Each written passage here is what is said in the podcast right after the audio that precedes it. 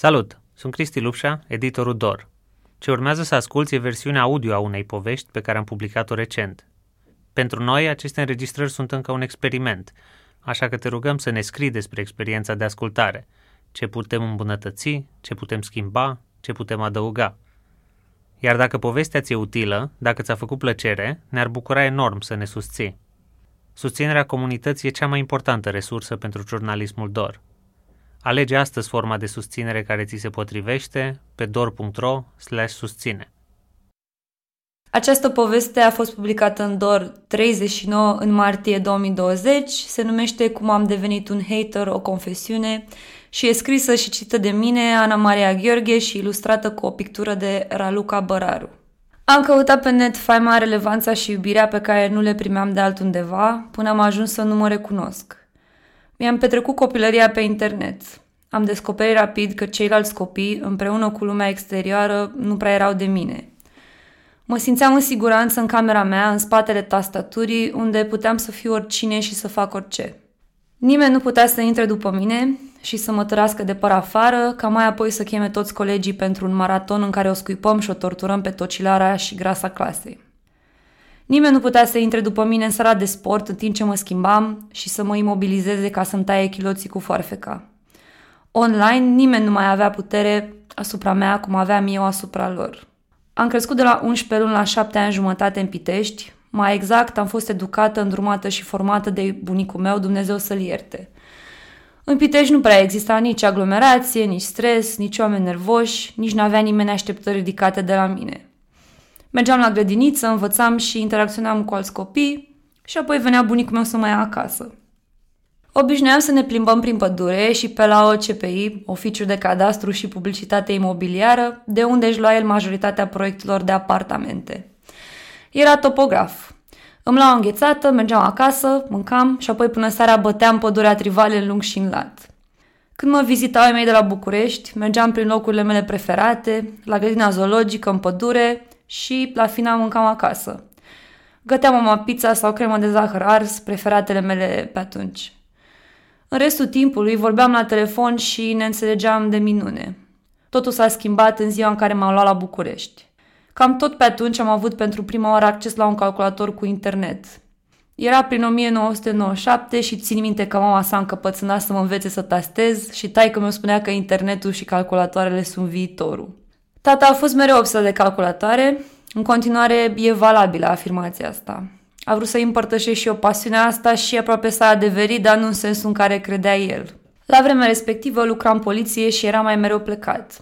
Când era acasă, aveam seri liniștite în familie, dar aveam și seri în care ai mei se certau atât de tare încât ajungeam să mă ascund în dulap ca să nu-i mai aud. Mama a stat o perioadă acasă.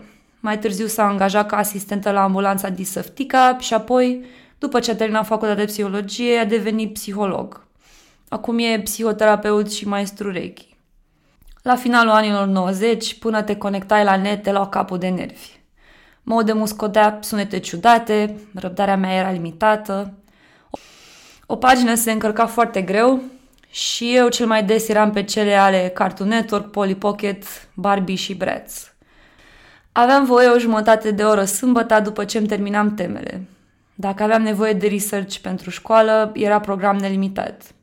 Am respectat regula cu 30 de minute cam un an până când a început să devină dificil la școală. Era o școală care a fost pe vremuri spital, o clădire imensă care urla din toți rărunchii doldora de copii agitați și diferiți de mine și de orice cunoscusem în Pitești. Nu aveau răbdare, nu zâmbeau așa des. Clasa întâi a fost foarte singuratică pentru mine. Aveam o învățătoare care țipa la noi și ne făcea în toate felurile. Nu înțelegeam niciodată ce-i făcusem atât de greșit ca să merităm asta. Îmi era dor de Pitești, îmi era dor de prietenii mei, așa că m-am refugiat în mâncare. Mama îmi dădea pachet, mâncam și la școală, la buticul de pe hol. Apoi, în vacanța de vară, am fost la Pitești și când m-am întors, mă mai încăpeau hainele. De atunci încolo, toată școala generală am fost hăituită de un grup de băieți din clasă, dar și de fete. Eram grasa tocilară a clasei. Nu mă scoteau din vacă, batoză, basculantă cu șorici și altele. Cuvintele puteam să le accept, însă torturile lor erau variate. Scuipau pe mine, pe caiete, îmi furau mâncarea, îmi furau din ghiozdan, mă pocneau, mă împingeau. Am trăit două episoade traumatizante cu ei. Unul dintre ele a fost în timpul orei de sport, la finalul căreia mi-am găsit geaca sfâșiată. Era iarna afară și a trebuit să merg cu ea așa prin frig. Părinții mei m-au certat foarte tare în seara aia și apoi s-au certat și între ei. Un alt episod a fost tot la ora de sport, cred că aveam deja vreo 10 ani, m-am dus să mă schimb. Unul dintre băieți se prefăcea că mă place, îmi ceruse prietenia și îmi plăcea și mie. Intrase peste mine în clasă când mă schimbam și a încercat să mă sărute. Apoi mi-a scuipat în gură, m-a tras de chilos și apoi a tăiat cu foarfeca. Mi-amintesc câtă durere și rușine am trăit în ziua aia, pentru că a trebuit să mă întorc la sport și să alerg pentru proba de rezistență. Mi-am dat seama în perioada aia, din clasa 1 până într-a 8 că oamenii nu merită. Uneori nu luam numai 10 pentru că la școală trăiam un stres total. Dar ai mei voiau în continuare 10, așa că îi dezamăgeam și pe ei. Acasă nu mă înțelegeau ai mei, la școală nimeni nu avea răbdare să mă cunoască și înțeleagă. Așa că mi-am căutat răspunsurile online. A început lejer cu forumuri unde discutam subiecte precum muzică, timp liber și probleme din viața personală. În clasa 4 am devenit super pasionată de rock și pop-rock. Intram pe site-ul oficial al cântăreței Pink și pe forumurile de la Good Charlotte sau orice forum pentru muzică asemănătoare. Mi-am luat nickname-ul Pink 13068855 cam peste tot. În locurile astea mă simțeam mai bine decât afară cu alți copii care ar fi putut să mă rănească în fel și chip. Pentru că mereu arătam slăbiciune, pentru că nu-mi plăcea cum arăt. Aveam picioarele prea groase, eram mică de înălțime. Aveam părul șaten roșcat, ochii verzi, eram comună. Iar personalitatea, habar n-aveam. Știam doar că nu voiam să deranjez pe nimeni. În rest, nu știam cine sunt. În timpul săptămânii suportam tot ce mi oferea realitatea, dar în weekend, imediat după ce mâncam prânzul și îmi terminam temele, stăteam cu orele pe internet, pe calculatorul din sufragerie, în timp ce ei mei dormeau dincolo. Citam curiozități, intram pe Mirc și vorbeam cu alți copii. Mă jucam, stăteam pe MSN, AOL și Yahoo și vorbeam cu prieteni din alte țări pe care mi făcusem pe forumuri. Îmi povesteau viața lor. Era un compromis bun – în timpul săptămânii suportam tot, în weekend evitam tot. Am mers o perioadă.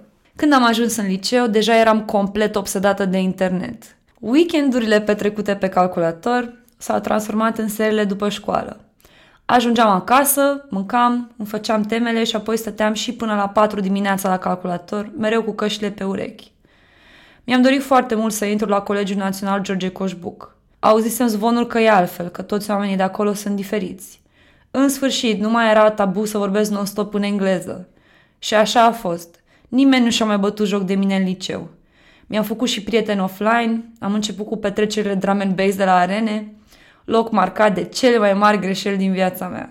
Acolo am dezvoltat personalitatea adictivă. Se vedeau semnele încă de mai devreme, dar partiurile astea și ieșirile, validările de pe urma aspectului și stilului meu de viață amestecat cu miserupismul teribilist și adolescentin au creat un vulcan. Un vulcan care făcea și spunea orice, indiferent de reguli, valori sau de cât de mult se rănea pe el și pe ceilalți. Scrisul mă salva de fiecare dată, doar că nu arătam nimănui. Imaginea pe care o creasem era de rebelă, fără inhibiții, al cărui singur Dumnezeu e nihilismul, combinat cu senzualul hedonism. Scriam într-un jurnal tot ce se întâmpla la școală, în engleză, ca să nu înțeleagă mama. Era perioada în care îmi făcusem și cont pe DeviantArt, loc unde toți copiii ăștia neînțeleși ca mine își puneau arta. Acolo îmi mai puneam unele poezii. Pe lângă poezii eram obsată de vampiri și de orice SF sau paranormal. Aveam o mie de caiete pline cu poezii și povești de genul ăsta. Scriam când simțeam că realitatea e prea grea. Școala devenise și mai grea, iar așteptările alor mei se triplaseră. Era perioada Yahoo Messenger în care petreceam cu toții nopțile în discuții, caterincă, wallpaper cu pupici, nume tâmpite gen Scumpica, Pancărița și Gotica for you, dar, dar luam și multe decizii impulsive gen schimbarea culorii părului odată la două luni, un piercing nou pe săptămână și un lanț lung de vizite la salon de tatuaje, de fiecare dată când simțeam că răul din mine trebuia acoperit cu ceva. Trebuia tatuat adânc în piele, în durere, culoare și amintiri plăcute și neplăcute. Cultura alternativă mi s-a părut de la început un loc perfect pentru mine. Aici erau toți nebăgați în seamă, ciudații, depravații, traumatizații, artiștii. Muzica mă făcea să mă simt iubită și acceptată, înțeleasă. Pe la 10-11 ani am luat decizia să mă îmbrac în negru sau în roz. O decizie pe care am păstrat-o până în prezent. Foarte rar mă îmbrac în altceva. E exact ca starea mea. Uneori totul e roz, alteori totul e negru. Niciodată la mijloc. Primul piercing mi l-am făcut la 15 ani, odată cu primul tatuaj. Mama a fost de acord, oarecum. A spus că astea sunt primele și ultimele. Însă în liceu am avut cam 10 piercinguri diferite și până am absolvit aveam deja 20 de tatuaje, mari și mici. Tot la 15 ani m-am vopsit blond platinat prima oară. Arătam ca idolii mei, eram cineva. Seara în care ani de abuzuri au început să-și arate fața de după un creier afectat de insomnie, adicții, drame și decizii tâmpite, a fost pe la vreo 15 spre 16 ani. Nu mi-amintesc cu exactitate. Dacă aș putea, aș prefera să uit toată perioada asta. Era vacanța de vară, iar eu îmi petreceam timpul la bunicii mei din Pitești. Aveam acolo o gașcă de prieteni care înțelegea cine eram și se potrivea cu haosul din mine. Doar că împreună nu făceam decât să creăm și mai mult. Pe la patru dimineața am decis să mă duc să dorm. A doua zi plecam înapoi la București. Băusem vreo 3-4 litri de Pepsi, cam cum făceam toți la vârsta aia. M-am dus în cameră și primul gând era că o să mor. Au început să mi se învârtă prin minte toate lucrurile rele prin care am trecut, ca într-un roller coaster masochist. M-am pus în pat și am început să tremur incontrolabil. Vedeam negru pentru o perioadă scurtă de timp și apoi îmi reveneam într-o baie de transpirație rece, cauzată de convulsiile care nu se mai opreau. Atunci au început atacurile de panică. Anxietatea am avut din totdeauna, dar niciodată nu se manifesta așa puternic. Timp de o lună viața mea a fost un coșmar. Nu puteam să dorm, nu puteam să mănânc, nu puteam să beau apă decât ajutată. Aveam 3-4 atacuri de panică pe zi, Aveam 3-4 atacuri de panică pe zi, la care după o perioadă s-au adăugat junghiuri intercostale și leșin. Slăbisem enorm, de la 57 la 35 de kilograme și aveam cearcă maro la ochi. Dar mie îmi plăcea pentru prima oară în viață cum arătam. Nu mai eram grasă, măcar atât. Ai mei, cred, ai mei credeau că iau droguri. Îi vedeam cum se uită la mine și mă judecă în gândul lor. De la copilul la tăcut și plângăcios la o rocăriță dură, care nu prea vorbea și se îmbrăca în negru, avea piercing și tatuaje și făcea numai cum o tăia capul. Am făcut analize de sânge ca să fie sigur că nu luam nimic. Am descoperit că nu mai aveam aproape deloc calciu în corp. Diagnosticul oficial era spasmofilie cu atacuri de panică severe. Le scrisesem tuturor prietenilor mei pe mes că o să mor. Îi anunțasem din timp ca să nu fie vreo surpriză. Puneam statusuri cu versuri triste de la trupele emo și punk pe care le ascultam atunci, gen My Chemical Romance, Hawthorne Heights și Bullet for My Valentine. Și sincer, eram pregătită. Trăisem, dar nu fusese nemaipomenit. Știu că taică meu studia problema asta cu spasmofilia pe toate forumurile. A găsit pe unul niște vitamine, ceva de genul Formula 4. Le-a comandat și de când am început să le iau, totul a revenit la normal. M-am îngrășat, am început să mănânc, nu mi-am mai petrecut nopțile tremurând până îmi pierdeam cunoștința, dar nu mai eram aceeași. Nu învățasem ce trebuia din experiența asta. Devenisem și mai rău. Apăruseră high five-ul și MySpace-ul. Aici am început să prind gustul faimei pentru prima oară. Și jur, parcă avea gust de iubire și înțelegere. Mi-am făcut cont pe high five după ce mi-am revenit din episodul cu spasmofilia. Simțeam că îmi datorez un nou început. Mi-am făcut niște poze, le-am meditat și apoi am petrecut câteva ore bune ca să meditez în HTML contul de High Five ca să fie la fel de dark ca mine. Evident că era un fundal negru cu roz. Înșiruisem de la A la Z toate trupele pe care le ascultam. Din 2006 până în 2010 a circulat acest curent emo din care recunosc n-am ieșit nici până în zilele noastre. M-a format din cap până în picioare. Versiunea glamorous a acestor emo kids era cea de scene kids. Diferențele erau că scene kids se îmbrăcau colorat, erau obsedați de faimă și social media și prețuiau perfecțiunea. Așa că își editau pozele excesiv. Am început și eu. În dulap aveam haine negre, rupte, prinse între ele coace de siguranță, lansuri, ținte, tricori cu trupe, curele cu ținte colorate, șosete îndungi, mănuși cu plasă. Pe hol aveam cel puțin 3-4 tipuri de bocanci imensi care aveau și ei ținte, dar aveam și skate shoes, tot la fel de imensi, negri, dar și colorați. O ținută obișnuită trebuia să trezească de la ei mei întrebarea Tu așa vrei să ieși din casă? Sau nu eram suficient de dubioasă pentru lumea exterioară? Am devenit rapid faimoasă pe high five. Nu pot să zic că eram mare vedetă, dar să treci de la grasa clasei la atenție continuă online era mare lucru. Apoi am transferat tot ce aveam pe High Five pe MySpace. Voiam să ating și un public internațional. Era o treabă dubioasă aici. Grupurile de perfecțiune unde numai cei mai faimoși scene kids erau acceptați. A trebuit să mă împrietenesc cu una dintre cele mai faimoase gagici din România ca să-mi trimită ea o invitație privată și să fiu acceptată. Ziua în care s-a întâmplat a fost o sărbătoare. Am primit validare de la univers, însemna că eram și o perfectă. Faima la nivelul la adolescentin însemna că mă recunoșteau copiii pe stradă, primam invitații gratis la evenimente de muzică electronică și chiar și prietenii mei erau printre cei mai faimoși scene kids din România. Unii dintre ei apăruseră și în ziar. Ba chiar am prins gustul pupincurismului ca să devin și mai faimoasă. Cu timpul m-am împrietenit cu toată scena asta. Cam cum funcționează lucrurile și în lumea influencerilor. Fii prieten cu mine ca să facem schimb de followers. În perioada aia verificam o dată pe zi, timp de câteva ore, ce se întâmpla pe conturile mele de pe net. Schimbam wallpaper muzica, trupele, adăugam poze noi. Nu existau like-uri, dar existau fives, niște badge-uri cu tematică, gen hottest girl, pretty face, amazing person. Aveam din fiecare tip de five de ordinul miilor și verificam constant evoluția lor. Dacă îmi scădeau sau creșteau prietenii, dacă îmi creșteau vizualizările, în funcție de alea erai famous sau nu. Perioada liceului a fost marcată de toate astea. Festivaluri, concerte, partiuri și interacțiune umană. Am anxietate socială, așa că nu eram niciodată trează. Când eram trează, eram ciudată, inabordabilă, deloc distractivă.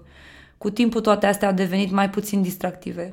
Petrecerile s-au împuținat, la fel și numărul de prieteni. La finalul liceului am fost admisă la o facultate din Amsterdam și am stat acolo cam un an. Am încercat să rămân la aceleași obiceiuri, ieșiri, conturi online și prieteni noi, dar îmi era totul foarte străin. Începusem să scriu de dor de casă. Scriam texte pentru prietena mea cea mai bună de atunci.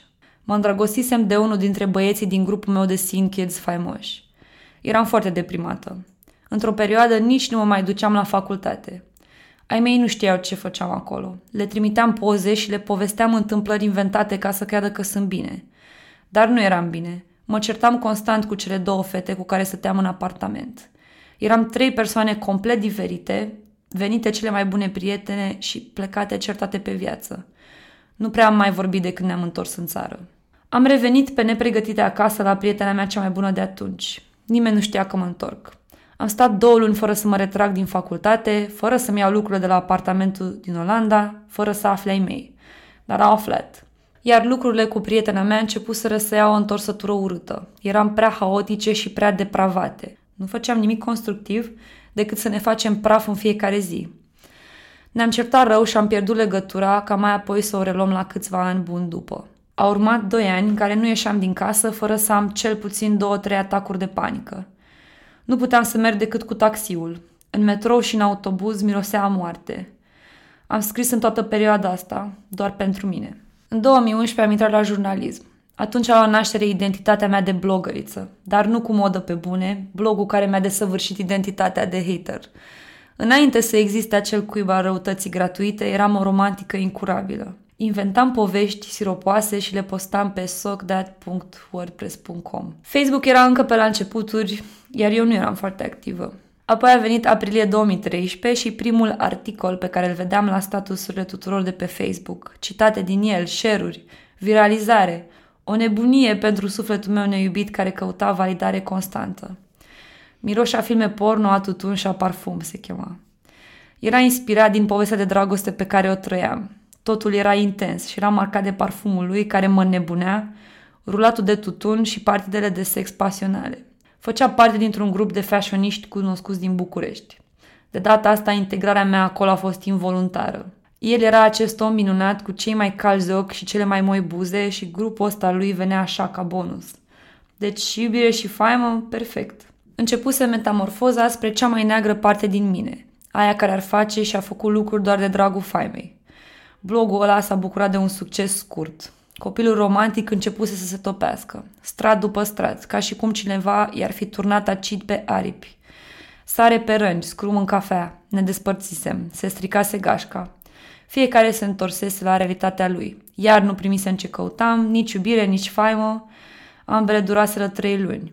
Cam după ce începuse să se destrame acest paradis de iubire necondiționată, au început să fie din ce în ce mai plângăcioase articolele. Nu suferisem în viața mea atât de tare. Nu venea să cred că prin personalitatea mea insistentă am reușit să destram cea mai frumoasă poveste de iubire din viața mea. Am plâns suficient, mi-am spus, blogul trebuia să moară. Nimeni nu trebuie să mai vadă cât sunt de sensibilă, nimeni nu o să mă mai rănească.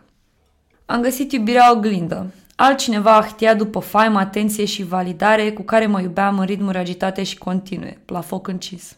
Scoteam cele mai rele părți unul din celălalt în pofida unei pasiuni care spărgea geamuri căni și farfurii. Ne-am cunoscut pe Facebook. I-am dat ad și a fost o chimie nemaipomenită din prima. Dar am fost un haos ambulant în relația asta. Cum mă purtam cu el, se purta cu mine. Eram amândoi haosul din mine. Ne certam zilnic, de la crize de gelozie, la încălcatul intimității, la sex nebun, la urlat iar. Vecinii ne știau toată povestea, dar cei din exterior nu. Pe internet vindeam imaginea cuplului perfect. Surprize, poze cu noi din vacanță, poze cu noi pupându-ne de zor, iubire virtuală, de ochii lumii. Îmi plăcea că acum știa toată lumea că sunt femeie serioasă la casa mea. Îmi plăcea că știau ceilalți că suntem într-o relație superbă și serioasă. Îmi plăcea faptul că făceam parte dintr-un cuplu, mai ales un cuplu care mergea pe același tip de combustibil, atenția celor din jur. Eram în anul 2 de facultate, perioada în care am creat modă pe bune. O perioadă în care creierul meu era plin de haos, certuri, gelozie, nesiguranță. Singura mea terapie era să scriu articole pe blog, să se viralizeze, să verific analytics la secundă, statistici, mențiuni, notificări, like-uri. Așa dispăreau atacurile de panică. Dependențele de tutun și de alcool, mâncarea în exces. Nu mai trebuia nimic. Suta de share și eram liniștită. Blogul a început ca o joacă și a prins de la primul articol. Îmi dădusem demisia de la o agenție unde scriam pe blogul unei persoane publice în locul ei. Împreună cu echipa venisem cu un concept de site, tipuri de articole și toată direcția editorială. Eram foarte mândră. Până când persoana respectivă a fost într-o emisiune și nu ne-a menționat pe niciunii. A spus că a făcut ea singură totul. Toate articolele erau semnate de acest scriitor talentat numit echipă. Eu nu eram echipă, eu eram eu. Eu meritam ce primea ea. Cum ziceam, primul meu articol pe modă pe bune s-a viralizat rapid. Uram galicile care aveau încredere în ele și care erau frumoase, nu neapărat în ordinea asta. Iar aceste zeițe umblau în Gaia, clubul de fițe cu nopți tematice, unde se duceau femeile care erau tot ce nu eram eu. Sexy, cu bani, frumoase, încrezătoare și tupeiste. Așa că am scris capodopera Cum să fiu o pițipoancă de Gaia. Și acum țin minte că am mers până la magazin să fac cumpărăturile și în câteva ore aveam zeci de mesaje, like-uri și share-uri la un articol care nu spunea nimic, nu transmitea nicio emoție în afară de ură și nu servea nimănui niciun scop. Era doar o caterincă pe care să o faci poștă cu tot internetul. Dar una care mi-a dat faima de 15 minute. Și tocmai asta era problema. Faima chiar a durat 15 minute. Până când am mai găsit eu alte 15 minute. M-am uitat în Z-Top de pe zlist.ro, eram acolo. Creșteau followers pe Facebook, pe Google Analytics se mărau constant vizitatorii, pe WordPress Jetpack-ul arăta excepțional. Îmi creasem acest obicei de a da refresh la toate paginile, la vreo oră după ce postam un articol. Biroul era plin de caiete pe care notam cele mai bune ore, tipuri de content care prind sau nu, cu cât crescusem la un tip de articole față de alt tip, Învățasem toate astea din articole, tutoriale de pe YouTube și de la toate joburile avute. Îmi amintesc decizia strategică să bag și un zodiac, mă rog, un antizodiac. Inventam niște texte și oamenii se regăseau și dădeau share. Dădeam titluri tâmpite precum Cum o să fii ca mireasă în funcție de zodie? Cum agață zodiile în online? Cum să o cucerești în funcție de zodie? Clickbait. Și astea se viralizau cât ai spune pește. Din când în când voiam să scriu și cât un articol serios. Nu-l citea nici naiba. Pentru că după o analiză mică de analytics, oamenii petreceau fix un minut la mine pe site. Bounce rate-ul era imens. Așa că m-am focusat pe articole de hate, zodiac și judecăți de valoare. Evident că asta a mers o perioadă, dar cât să folosești aceeași rețetă obosită până se plictisește internetul. Dacă stați să vă uitați în online, au existat o serie de oameni care au abordat câte o temă până când cele 15 minute de faimă s-au dus. Așa că au trebuit să schimbe macazul dacă au fost isteți. Dacă nu s-au nișat și nu au mai auzit publicul tânăr de ei. Mie n-avea cum să mi se întâmple asta. Când mă gândeam la faimă, mă gândeam la Pink. Femeia avea milioane de fani. Iar eu crescusem cu ea. Am avut și părul roz de câteva ori. Unul dintre tatuajele ei e tatuat și pe mine. Aveam în două pirs în nas. Faima pe care o dobândise ea era pe baza unor merite, dar nu mai are nimeni timp să facă asta. Eu aș fi ales calea mai ușoară, faimă pe internet, rapidă, și apoi mi-aș fi promovat și proiectele muzicale. Simțeam ca și cum aș fi băgat cheat codes la jocul numit viață. Colegii mei de pe la diverse birouri făceau miștouri tipice cu pișcotăreală de blogări. Dar mulți dintre șefii mei nu prea erau mulțumiți de cum abordam unele articole și de cât timp dedicam comunității mele și scrierii și postării, mai ales că o făceam mereu în timpul biroului. Ai mei însă erau mândri, cumva. Oamenii mă băgau în seamă și ei știau cu cât ardoare mi-am dorit să fiu faimoasă. Erau bucuroși că mi se îndeplinea visul. Oricum nu cred că citeau ei chiar tot ce postam. Sau așa sper. Nu mi-au spus nimic negativ de blog. Tata era cel care se ocupa de backend și chiar mi-a rezolvat o tonă de probleme de mentenanță. Din păcate pentru mine, imaginea pe care o creasem nu se potrivea deloc cu cine eram eu în realitate. Foarte multe persoane care mă cunoșteau dincolo de online, foarte multe persoane care mă cunoșteau dincolo de online erau șocate de cât de prietenoasă și drăguță eram de fapt.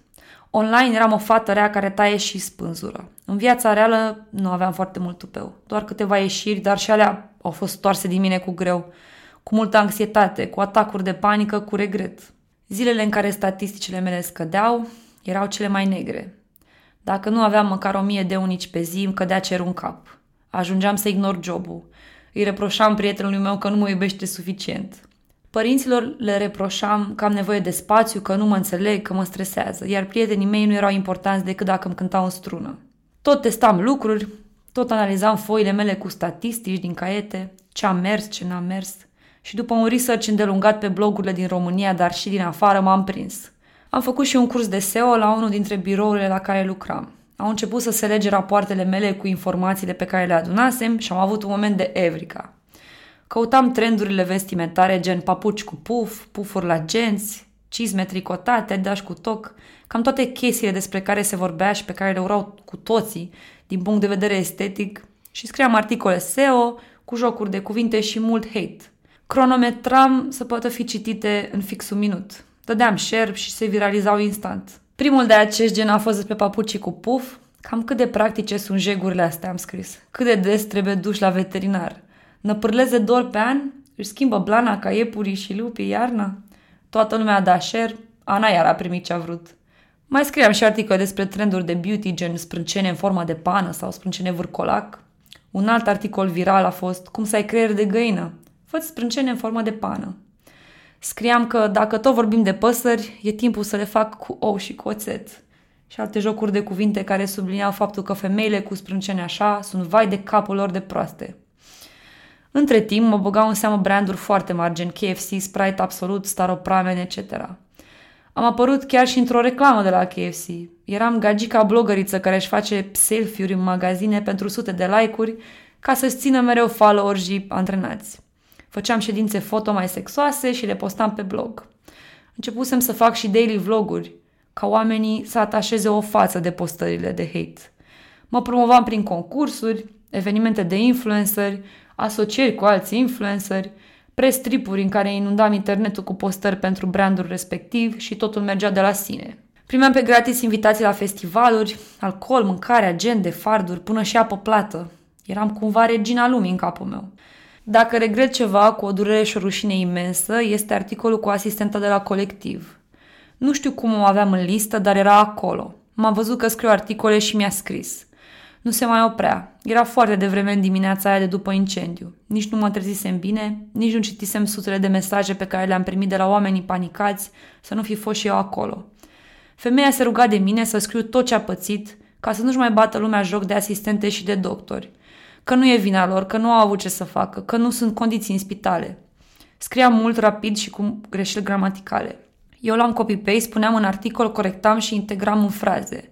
Îmi povestea cu detalii specifice despre carne care se desprindea de oase, piele topită, telefoane mobile care sunau, oameni care țipau. Era vizibil traumatizată de experiență, voia să scape de povară. Am luat tot ce mi-a zis, am cosmetizat sub forma unui fel de interviu, cu intervențiile mele pe alocuri și am postat. Era printre primele momente în care îmi păsa și de altcineva în afară de mine.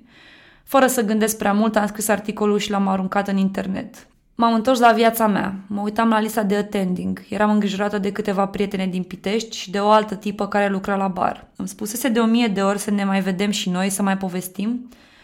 N-am mai apucat să povestim nimic, fusese acolo și acum nu mai era. La un moment dat m-a sunat un prieten să-mi spună că mă caută Andreea Esca. Să-i dea numărul meu? Știrile curgeau la televizor cu citate din articolul meu. M-a sunat taică meu să-mi spună că s-a blocat blogul. Că sunt mii de oameni pe el și că serverele nu mai fac față. Le-am mărit, iar s-au blocat. Am avut sute de mii de accesări după articolul ăla. Am primit cea mai proastă formă de atenție. M-am simțit un gunoi.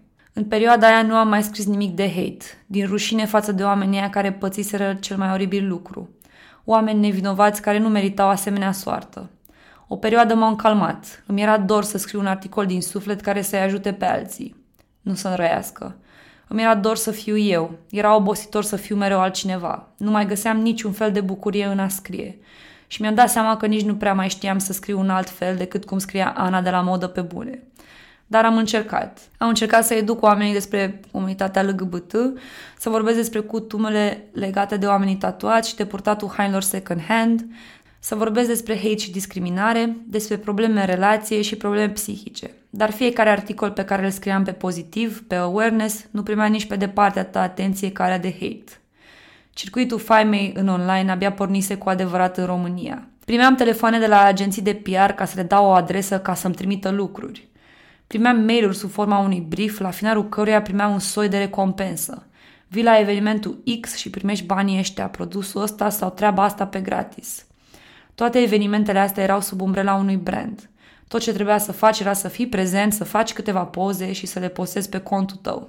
Același lucru trebuia să-l faci și cu ce primeai gratis. Două, trei poze, bam, pe timeline și creai un lanț. Dacă făceai asta, vedeau alte branduri și primeai și mai multe lucruri pe gratis. La fel și cu evenimentele. Un press trip însemna că un brand voia o promovare mai intensă. Strângeau un grup de influenceri, îi duceau într-o destinație, o zi, două și tot ce postau trebuiau să fie cu un hashtag dedicat sau cu brandul respectiv strecurat finuț sau direct în toate pozele și postările. Legat de evenimente, trei situații nefericite îmi vin în minte. Primul e de la Digital Divas când m-am dus la Elena Ceușan, una dintre cele mai mari, dacă nu acum, cea mai mare influențăriță de fashion și lifestyle din România și i-am spus că rochia ei este oribilă. Probabil avea un zâmbet tâmp pe față de parcă am făcut ceva demn, cu o mândrie tâmpită hrănită de lipsa de încredere în mine și dorința de a dovedi că sunt mai bună decât oricine. Toate astea ascundeau în spate o doză serioasă de oftică. Era mai slabă, mai frumoasă, avea mai mulți bani și mai mulți followers. Știu exact cum era îmbrăcat atunci. Avea o rochie turcoaz lungă, cu crăpătură la unul dintre picioare, parcă era ceva cu tul și pe atunci mi se părea cel mai chici lucru posibil. Știu că am văzut-o și eram cu o colegă de la biroul de atunci. M-am dus la Alina și i-am spus. Dar ții minte că ea n-a avut cine știe ce reacție. A râs și și-a văzut de treaba ei. La același eveniment era și Dana Rogoz. Și ea avea un blog atunci, vindea și niște produse pe el. M-am gândit că e un moment bun pentru 15 minute de faimă. Am zis că trebuie să o pun în dificultate. Ce se tot laudă ea cu cifrele ei? După ce s-a dat drumul la întrebări, m-am ridicat eu. Ești sigură că oamenii intră pe blogul tău pentru că e blogul mișto sau pentru că tu ești Dana Rogoz? De atunci încolo nici n-am mai ascultat ce spunea, doar am urmărit privirile aprobatoare din public. I-am arătat eu ei. Sigur merge înapoi la familia ei fericită și la banii, succesul și faima ei și se gândește tristă într-un colț că, vai, blogărița aia m-a distrus cu întrebarea ei. Am mers trei ani la rând la acest eveniment în speranța că voi câștiga și eu o categorie. Doar statisticile de pe site-uri în care îți comparai vizitatorii cu ai altora spuneau că sunt mai populară decât influențărițele pe care le adoră toată lumea. Pe mine de ce nu mă adoră? De ce nu eram apreciată? De ce nimănui nu-i pasă de papucii mei cu puf? Nu meritam și eu o diplomă? Apoi am scris un articol în care mă luam de Ana Morodan. O numeam Cucoana sau Contesa Internetului. Rădeam de felul în care vorbește, folosindu-se de apelativul fă în loc de virgulă. S-a viralizat lejer. Oamenii erau de acord. Pentru că mulți oameni oricum urau influencerii. Iar eu puteam să fiu influencerul care ura alți influenceri. Probabil că a ajuns și la urechile Anei, probabil că a râs de mine când l-a citit, dar eu eram mândră de mama focului. Ce treabă importantă fac eu, sunt autentică, îmi fac vocea auzită, sunt sinceră, admirați-mi curajul, vreau statuie pentru el. În al treilea an de eveniment am și primit-o, mă rog, am primit o diplomă pentru locul 3. Dacă luam locul 3 în generală sau în liceu, intram în depresie. După perioada asta au urmat campanii și și mai multă atenție. M-au semnat Global Entertainment. Țin minte că am primit un mesaj sau un mail cum că ar fi interesați de mine. După ce filmasem unul dintre vlogurile în care vorbeam despre de ce nu am timp de o relație. După ce m-au semnat, ei s-au ocupat de vlogul meu. Ei îl editau și eu îl postam. Începusem să merg la petreceri cu vedete. Nu ajungeai foarte ușor la nasul meu. Nu răspundeam așa de repede ca înainte la mesajele fanilor. Orice bărbat îmi scria era penibil. Răspundeam tuturor pasiv-agresiv în doi peri, până când am simțit ușor-ușor cu mor pe interior. Tot ce făceam mă făcea nefericită. Unele branduri nu voiau să colaboreze cu mine de frică să nu scriu de rău despre ele. Indexările din Google deveniseră sinistre. Căutai pe Google curvă tatuată și ajungeai la mine pe blog. Când am văzut treaba asta am avut un șoc. Oare așa mă vedeau oamenii? Oare asta eram și nu dădeam seama? La un moment dat eram la un festival pe undeva pe la Cucuieții din Deal. Eram cu un alt grup de influencer și stăteam parcă la o coadă să luăm niște șoturi. Văd de la distanță un grup mic de gagicuțe care aveau părul colorat, piercinguri, se îmbrăcau cam ca mine în perioada teribilistă, ținte plase bocanci. Au ajuns la mine și nu știam exact câți ani au. Am făcut o poză împreună și le-am întrebat dacă vor să bea un shot. Când m-am uitat mai bine, aveau brățări de minore. După ce au zis toate da în gura mare, am dat-o la întoarsă și n-am mai băut șotul. Dar știu că am avut o mini-discuție despre cât de tare urâm cocalarii și pițipoancele. Și că oamenii sunt proști și noi suntem toate superioare. M-a dat peste cap total. Vedeam patru ani la 15-16 ani complet nesigure, care descoperiseră mult mai devreme decât mine puterea hate-ului. Asta nu cred că avea să fie de bine pentru viitorul lor. Sper că n-am fost o influență oribilă.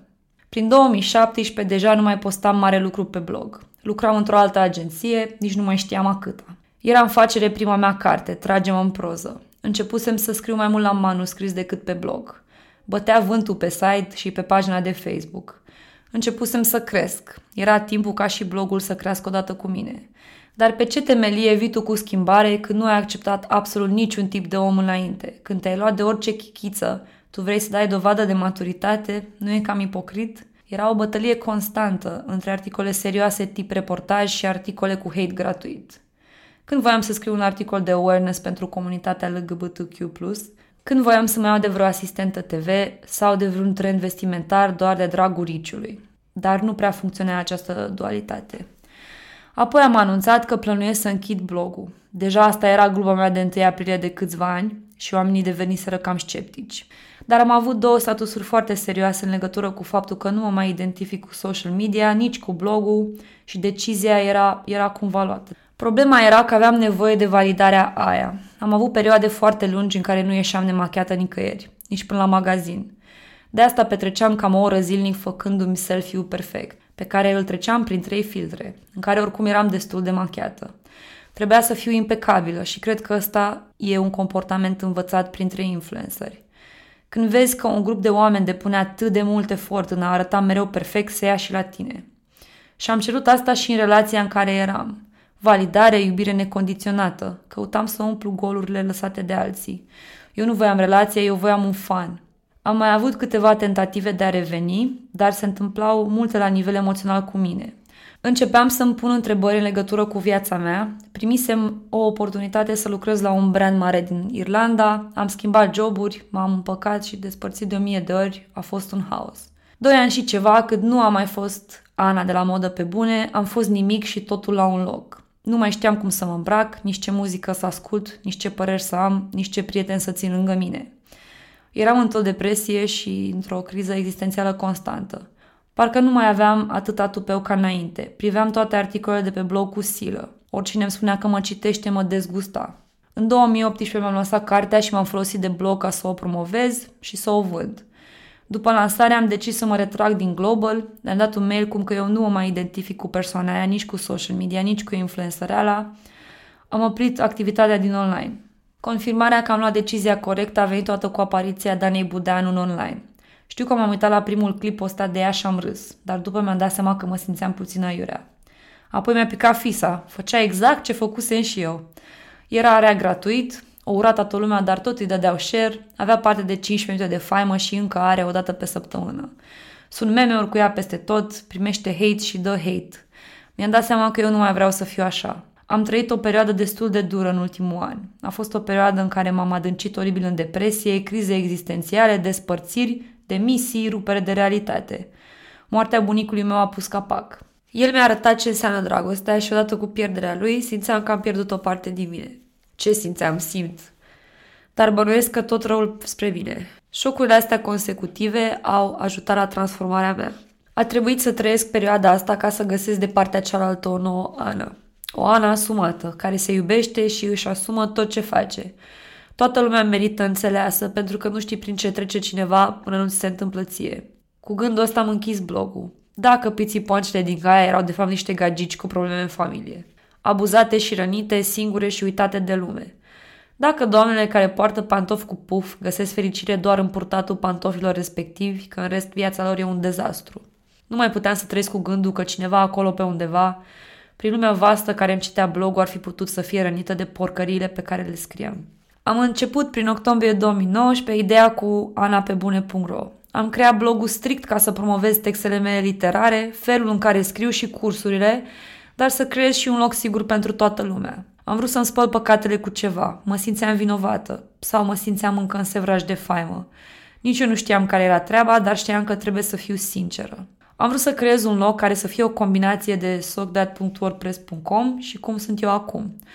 Un loc unde alții ca mine pot găsi alinare și înțelegere, dar și un loc unde să-i învăț pe alții să scrie prin sfaturi, prin texte literare și prin cursuri.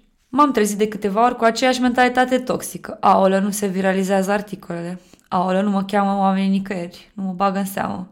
Era să pic în plasa de a scrie niște rahaturi de articole de hate. Era cât pe ce. De când stăteam pe forumuri și până în prezent, internetul s-a comprimat. A devenit tot mai dificil să creezi legătură, prietenii și chiar să-ți promovezi munca. Acum există parteneriate media, contracte de prestări, servicii, boost, post, insights pe rețelele de socializare și se creează forumuri întregi la fiecare status și selfie pe care îl postezi. Diferența este că înainte puteai să te exprimi mai lejer pe forumuri, acum primești ură de la follower și dacă postezi o poză cu pisica.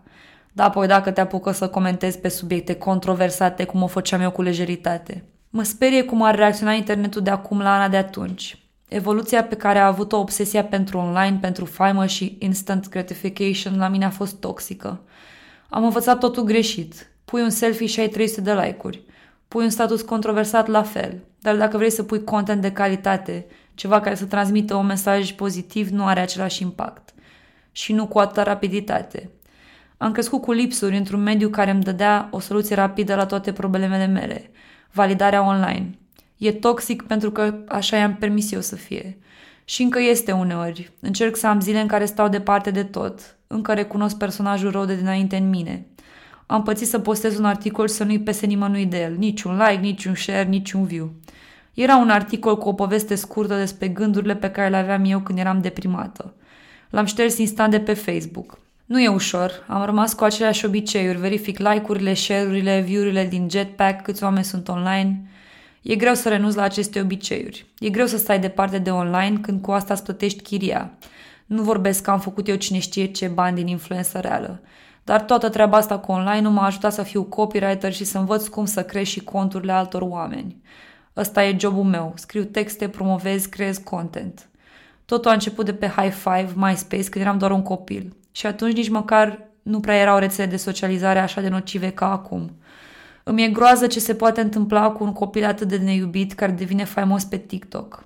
Da, internetul poate fi toxic, dar în special tu ești toxic pentru tine. Dacă te pierzi în zecile de like-uri, dacă îți bazezi fericirea pe validarea pe care o primești de la internet, dacă trăiești mai mult pentru analytics decât pentru tine, atunci îți faci singur probleme. Social media nu există ca să-ți umple golurile și nu este o completare a ta sau o prelungire. Păcat că e perceput așa. Mulți oameni cu acces la internet au probleme psihice mari, iar faima online e o armă puternică pentru ei. E un șarpe care își mănâncă singur coada. Ai probleme, le rezolv cu like-uri.